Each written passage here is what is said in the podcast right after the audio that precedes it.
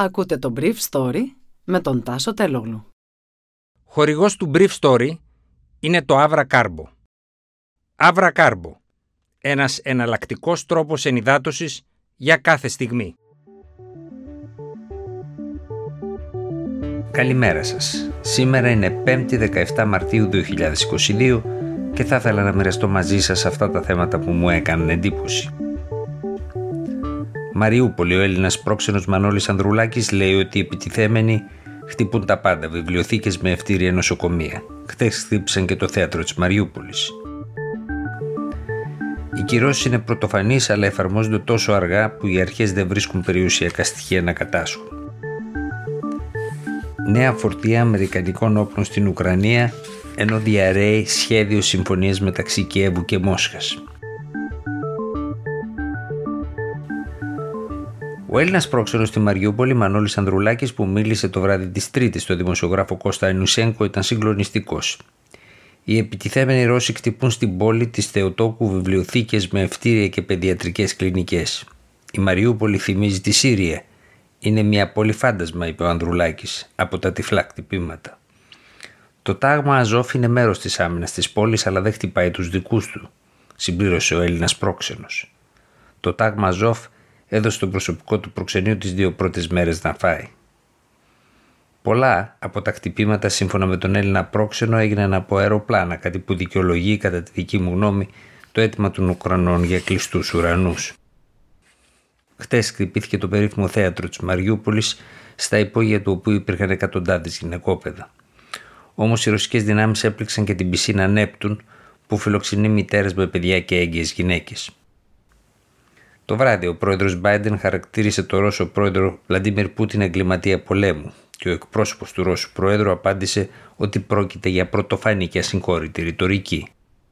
Δεν είναι όμως πρωτοφανής μετά τη δηλητηρίαση του Νάβαλνη, ο Biden είχε χαρακτηρίσει τον Πούτιν δολοφόνο. Οι χώρες της Ευρωπαϊκής Ένωσης επιβάλλουν κυρώσεις σε ρωσικές εταιρείες και φυσικά πρόσωπα χωρίς να κινούν έγκαιρα τη διαδικασία για την κατάσχεση περιουσιακών στοιχείων. Έτσι στην Κύπρο μια τράπεζα, η Russian Commercial Bank, άλλαξε νύχτα μετόχους για να αποφύγει την εφαρμογή των κυρώσεων. Με αυτόν τον τρόπο χαρακτηρίστηκε ελληνική. Ενώ στην Ελλάδα προηγούμενες κυρώσεις κατά Ρώσων και ρωσικών εταιριών εφαρμόστηκαν πλημέλως. Η χώρα μας δεν ήταν η εξαίρεση στην Ευρωπαϊκή Ένωση. Στη Γαλλία πολλά περιουσιακά στοιχεία δεν μπόρεσαν να βρεθούν. Το ίδιο συνέβη και στη Γερμανία όπου εξαφανίστηκε το γιο του Πούτιν μια εβδομάδα πριν από τη ρωσική επίθεση εναντίον της Κρυμαίας.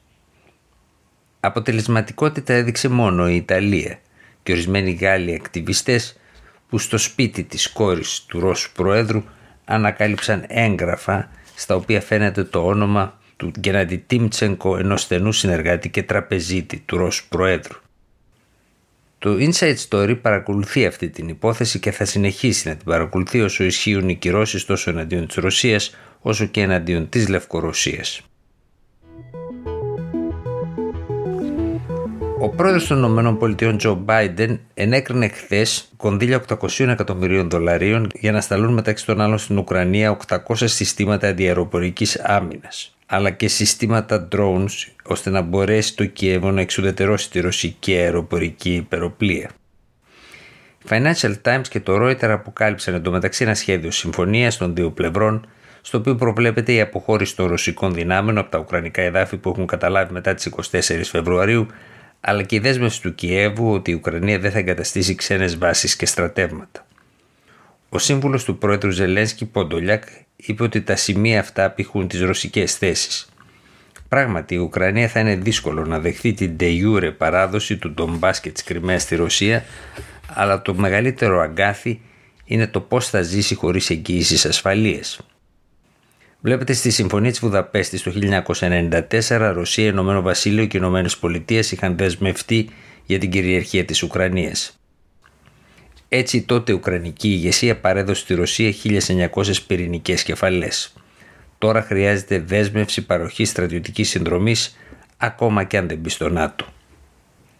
Στο χθεσινό brief story από παραδρομή είπα ότι τα είδη πολυτελείας που δεν μπορεί κάποιος να αγοράσει με το νέο καθεστώς κυρώσεων κατά της Ρωσίας είναι της τάξης των 30 αντί των 300 ευρώ όπως είναι το ύψος των κυρώσεων που προσδιορίζεται από την εφημερίδα της Ευρωπαϊκής Ένωσης. Ζητώ συγγνώμη από τους ακροατές μας για αυτή την παραδρομή. Ήταν το Brief Story για σήμερα 5η 17 Μαρτίου 2022.